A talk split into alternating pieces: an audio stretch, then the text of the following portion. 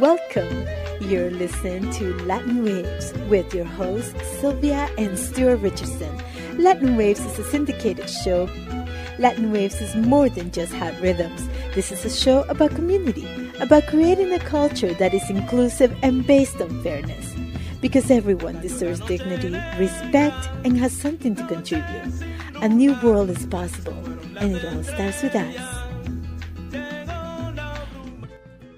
The media and in the policy has been, you know, liberal feminism.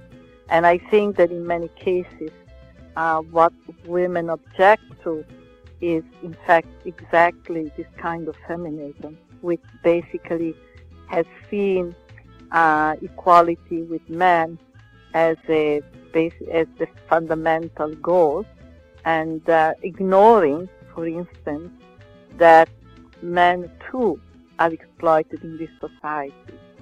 And, uh, you know, I've seen the, as exclusive goal entering into the male-dominated areas.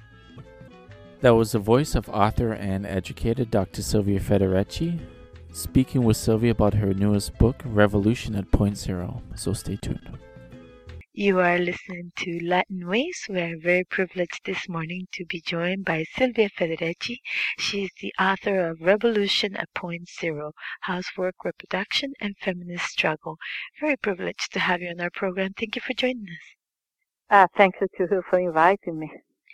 Now, um, when we think about revolutions, you know, there's often uh, the idea of armed revolution, of uprisings, and we often, um, you know, don't think about the specifics of what it is we're trying to revolutionize or change.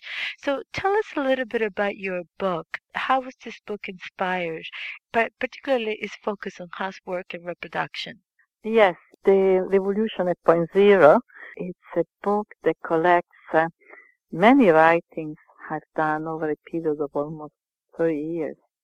You know, from the times I was very engaged organizationally in the women's movement to the present. And uh, it tries to provide a framework to think through, you know, what is domestic work and what is reproductive work as a whole, what place it has in society and in our life, in our experience, why it has been made so invisible and devalued, and also uh, the book looks at the transformation that have taken place since the 80s and through the 90s uh, in the restructuring of the global economy and tries to see uh, how these changes have transformed reproductive work and what impact these changes have had on women who have been and continues to be to this day the main the main subject of, of reproductive work. It's still women who do most of the housework and most of the domestic work also outside of the home on, on a paid basis. So this is what the book presents in, and, uh, you know, my, some of the earliest essays are from um, the 1970s when I was involved in an organization called Wages for Housework, the International Campaign for Wages for Housework. You know, our position, I think, revolutionized, truly revolutionized the way uh, housework has been conceived traditionally, because it has always been presented as a work of love, as a personal service that uh, women do to their family, to their children, their husbands, and in a way as something natural, you know, something that uh, belongs or issues from the, the personality, the physical and psychological makeup of women. And uh, we, we were fighting against this idea, which has been so important, you know, so effective in making this work invisible, making invisible that it is work. It is social work as much as any other form of work. And uh, in a way, we turned the tables around. We said, you know, housework, domestic work, the whole range of reproductive activities that mostly women, not only women, but mostly women have done and do in the home uh, have been the work that has not only reproduced our life, but has also reproduced the workforce and uh, have reproduced people's capacity to go to work on a day-to-day basis. So far from being unimportant, actually this work has been the pillar, you know, the foundation for every other form of work. They have been really the foundation for, you know, the, the capitalist organization of work. And we have denounced, we have denounced the fact that, you know, employers uh, have gotten away with a lot of free labor because, uh, you know, without, uh, you know, a person at home, you know, reproducing, you know, workers on a day-to-day basis, reproducing wage workers, every place of employment would shut down. So we, we really changed the term of the debate and, and that in itself I think has been a revolution, certainly has raised the consciousness of the social importance of this work and has raised the consciousness that we live in a society that in a way is committed to the devaluation of this work, is committed to make this work invisible. I'm so glad that you raised that. Um, you know, when we think of reproduction, um, we don't think about, you know, the the caring capacity that that reproduction requires and, and who provides that. Um, I wonder if we could talk a little bit about um, the way feminism uh, you know, as a movement has become both uh, for many women almost an an irritant. You know, I, I was reading recently um, a journal, and the woman said, "I identify myself as a womanist, not as a feminist, because feminist is men versus women, and womanist is all people." You know, to eradicate, you know, economic violence against women. And I thought for a second, hmm, interesting. And so can we unpack a little bit how how we could do our revolution in ways that it's uh, more inclusive and accessible to people because I find that there's a divide between what feminism in the West means to uh, people who do not take race and class into consideration and what uh, the idea of you know this uh, perhaps alternative form of feminism, in my opinion, this womanist view of uniting both men and women in the defense of creating a society with equity, um, how, how the two could converge and how the two could find some common ground in this idea of the sexual division of labor, of on the, you know, the ways in which capitalism has naturalized inequality and exploitation as ways of being. Uh, first of all, I guess that the, the first thing to clarify is that there is, although feminism is a general umbrella, there are actually very different types of feminism. Uh, for instance, within the women's movement at its beginning as well, uh, after a short phase of seeming unity, you know, you had different political positions. And unfortunately, the one that got more prominence in the media and in the policy has been, you know, liberal feminism. And I think that in many cases, uh, what women object to is, in fact, exactly this kind of feminism, which basically has seen uh, equality with men as a as the fundamental goal, and uh, ignoring, for instance, that men too are exploited in this society.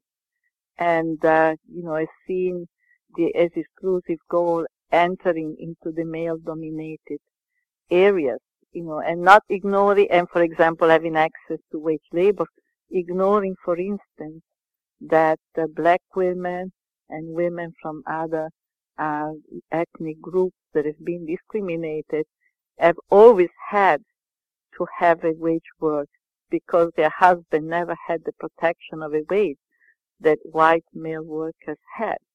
And so the, this very narrow and uh, you know, so, and also the the fact that liberal feminists never placed the question of um, reproductive work, its devaluation, and the devaluation of women's work. Never place it within a broader context, you know, a context that takes into account that we are in an exploitative society, we are in a capitalist society, and unless those those uh, relationships are also transformed, you know, it's not possible for women to receive any justice the, the, the kind of politics that now is defined as politics of gender, you know, where gender is, is, is now a, an, an absolute term, not really contextualized, you know, within why, why in this particular society, why in this social system, you know, we have uh, the, this type of organization of housework, this type of organization of productive work. This is certainly one one factor that I think alienates a lot of women. Uh, also, there is the impression, and my view is that this has been promoted very much by the press, you know, that feminism is a struggle against men. I, in my long experience, you know, being in the women's movement and studying the women's movement, I never, very few women uh, actually took that position, that men are the problem uh, even if sometimes that was sad, you know, because uh, there was in, in, the in the impetus of the women's movement when it first established itself, you know, many times women found that the first people they had to struggle against was their husband or father, because, uh, for instance, you wanted to go to a meeting and they wouldn't allow you to go out at night, or they would be very upset that you be with other women and not pay all the time, you know, attention to them. But there, I don't see in the history of the different feminism across the world that actually women have targeted men as the, as the enemy. They have targeted inequality. They have targeted subordination. They have targeted economic dependence. So I appreciate women who say I'm a womanist, but I'm not sure that it really resolves the issue. Uh, I think again one of the problems of feminism is that feminism has been uh, very much, you know, domesticated. That the kind of broad social transformation that in the early part of the movement, uh, at least in the United States, in Europe, the broad social transformation that many women intuited as necessary. You know, not only in the condition of women, but the society as a whole had to be changed. That was lost. You know, and then feminism was taken on, you know, by the United Nations, governments, and, and domesticated, redefined in a way that could actually support a neoliberal agenda. In my view, this is the problem, you know, with uh, with feminism, and particularly, as I said, liberal feminism, which has now been taken by the media and by the international power structure as to be what the feminist movement is about. And this is, this is definitely a problem because it leaves out a whole problematic that has to do with international political economy, has to do with the dispossession of millions of people at the hands of you know, the corporation. It has uh, does away with the forms of the exploitation of labor in so many different ways. And with the impoverishment that international policies are creating, the destruction of the environment, and the new forms of racism that are, you know, daily being constructed. So I think that in, in this sense, in this sense, the dissatisfaction with feminism is genuine. But I would say that this is a kind of institutionalized feminism that uh, is being produced, you know, through the many global conferences organized by the UN, you know, and has been introduced um, starting with the late 70s, but does not represent, you know, all the feminist movement that today uh, exists in the world. Again, I think we need to really distinguish. Uh, otherwise, we risk to accept the media portrait of what feminism is one of the struggles that I think we've collectively faced, men, women, you know, of all classes, is climate change. It's also a struggle to remember that we are part of the land, that we are actually um, not separate, but part of it. And so I wonder if you could talk a little bit because we live in a world where 80% of all the refugees are women and children. Yes. And so the attack on Mother Nature naturalizes, it seems to me, the violence on women and the erosion of productive rights. You know, the, the disaster that uh, we have witnessed in the last few days in the Philippines, you know, is the very direct uh, consequence of uh, these devastating policies because uh, there's a general agreement, for instance, that this incredible wind that uh, shaped that hurricane are a consequence of the warming of the oceans. And the warming of the ocean, of course, are a consequence of the, really criminal uh, blindness and criminal refusal, you know, to change form of production, you know, which is in fact destroying the environment. And it's not only climate change in general, but uh, wherever you go, from the, the furthest of Africa to Latin America to the US, you find exactly the same problem. You find the mining companies now are expropriating, are massively expropriating in violent and fraudulent ways, often with the complicity of local chiefs, governments, and so on, people, and then squeeze this land, you know, squeeze this land to take anything out and uh, whether it is gold or, or diamond or platinum uh, or, or, or oil, you have fracking that uh, is destroying so many in the U.S. as well.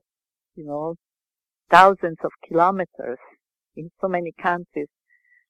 So many places you have the same struggle today, whether it is Canada, whether it is, for example, the case of New Brunswick. I recently where you have a whole indigenous population fighting against uh, the, the attempt to, for the mining company to, to come and do fracking in their territory, you know, who have come and confronted the police and they've been beaten, they've been arrested. This just a few weeks ago. In fact, that struggle is still continuing to this day. And not only the land, but the seas, the seas and the forests you know, so we are moving towards a world where people are being made, uh, you know, homeless, refugees, you know, forced more and more into refugee camps or into these mega cities, 20 million people, you know, I think the idea of this corporation, the Monsanto and, and the mining companies, because there is a real continuity between the politics of agrofuel, agrobusiness, and mining. Basically, the idea of pushing the people of the world into mega cities and then uh, have complete control over the natural resources of the planet.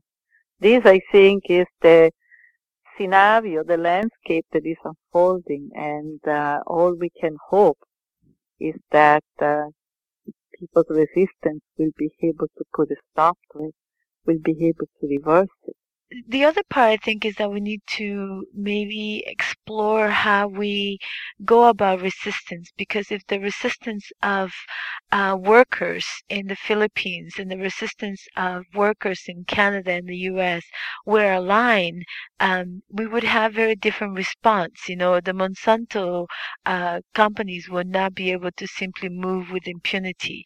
If you know, if if our struggles yes. were aligned, um, we would not have to debate whether women's work in the home should be share work should be you know acknowledged as labor um, you know we would have we would have a, a, at least a, a, conversation you know and yes. have the spaces to have I, uh, I think it's very very important for instance as a as an example this summer I was in Greece, I was in Thessaloniki, and uh, some friends drove me up to this area, Alkili, which is in the north of Greece. It's a beautiful, beautiful area, it's a little paradise. It is near one of the oldest forests in Europe. The sea is marvelous, and there are all kinds of beautiful old villages. And right there, a, a um, Canadian company from Vancouver, its headquarters are based in Vancouver, it's called Eldorado. And I know because I did some research, so I know it's in Vancouver. It's uh, basically planning this incredible project, which is an open mine extraction of gold, which means that the construction of a huge, huge hole uh, that would be filled with uh, all kinds of cyanide or mercury to detach the gold from the ore. Uh, already they have begun logging from this very ancient forest. So presumably the forest will be destroyed at the end of the process. Actually, the process does not have an end in sight. The gold in the, in the terrain is very small. So in order to dig the gold, they have to move a huge amount of soil and that will create a permanent cloud in the sky. Permanent cloud in the sky. So the villagers around have been protesting and protesting and protesting. They've been really uh, also, unfortunately, this company, Eldorado, has the support of the government, and the government sends the police. When we drove up to the village, we saw, you know, a police truck station almost close to the entrance of the village. And uh, of course, the connection, if people from Greece could be connected with people uh, who are against this type of practices in Vancouver. I wonder if we could talk about the alternatives because in many ways we were talking about creating a new commons, you know, a, yes. a commons of uh, sharing not just knowledge but also resources. Absolutely. Uh, you know, a, a, number of things I think is very important for realize that uh, even now, with uh, this immense drive to, you know, take over all the land by the corporation, nevertheless, you still have many population in the world. I think Latin America is a good example, who still have the land, who still own land in common and still manage the land on a community base, on a communitarian base. It's very important to know because many times when we speak of sharing, sharing the resources of the earth, you know, people have been so individualized and people have been often so, in a sense, convinced that capitalism is the only way and the notion of private property, uh, that, that this is the, and competition you know, in the labor market. These ideas have uh, become for many a kind of second nature. It's important to know actually that not only historically, you know, people organize their life in a communitarian base, but even today that exists. So those, commons are very much under attack. I, I want to conclude our discussion by going back to the theme of revolution, because the revolutionary productive work you know, revolution at point zero, which is the, the moment of the production. Because I think it's there that we have to begin to change uh, our our world, you know, our relationship. We certainly have to create a world that is based on a very different logic than the capitalist logic. We have to build a world that is based on cooperation and is built not on the exploitation of other human beings and is not built on the exploitation of the natural world. You know, because this is a world that can only promise poverty, war, and different forms of racism. And already we see how destructive it is of the planet and human life. So the alternative today for many people is encapsulated in the idea of the commons. And in my view, we begin to build the commons, not only defending, you know, those spaces and those natural resources that are all around us and now are being privatized. You know, so we need to build a movement and coalition between people who are struggling around ecology, feminists, and uh, many other social movements to defend those spaces. But we also have to transform the everyday life. We have to transform our homes of reproduction, which has been organized in a way that divides us.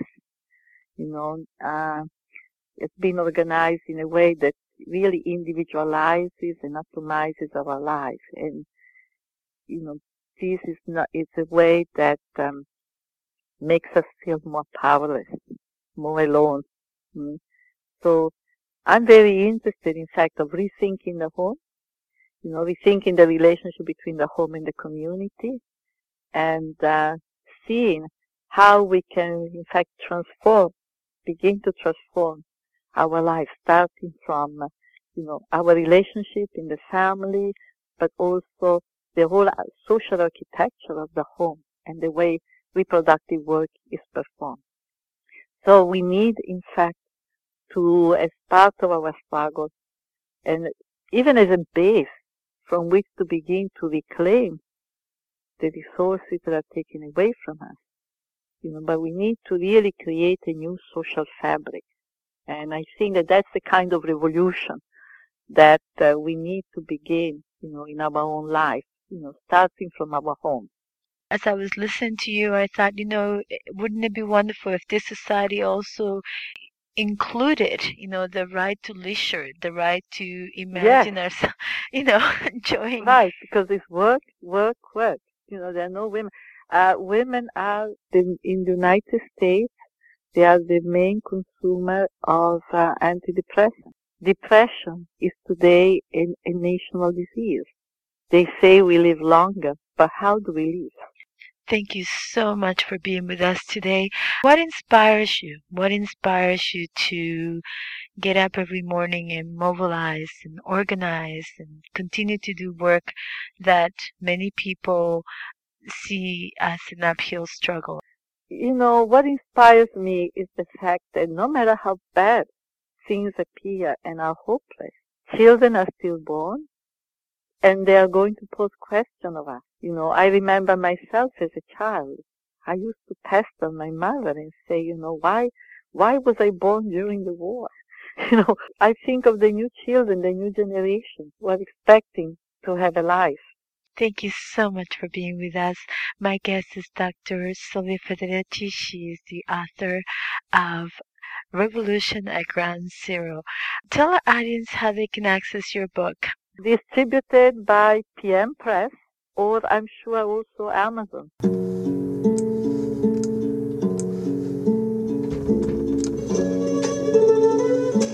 Have come to the end of our program. Latin Waves is a weekly syndicated program available to campus and community radios. Please visit our website www.latinwavesmedia.com to hear previous shows, connect to our media projects, and access other resources, or to support our efforts by making a safe PayPal contribution. I am Sylvia Richardson. Thanks for listening.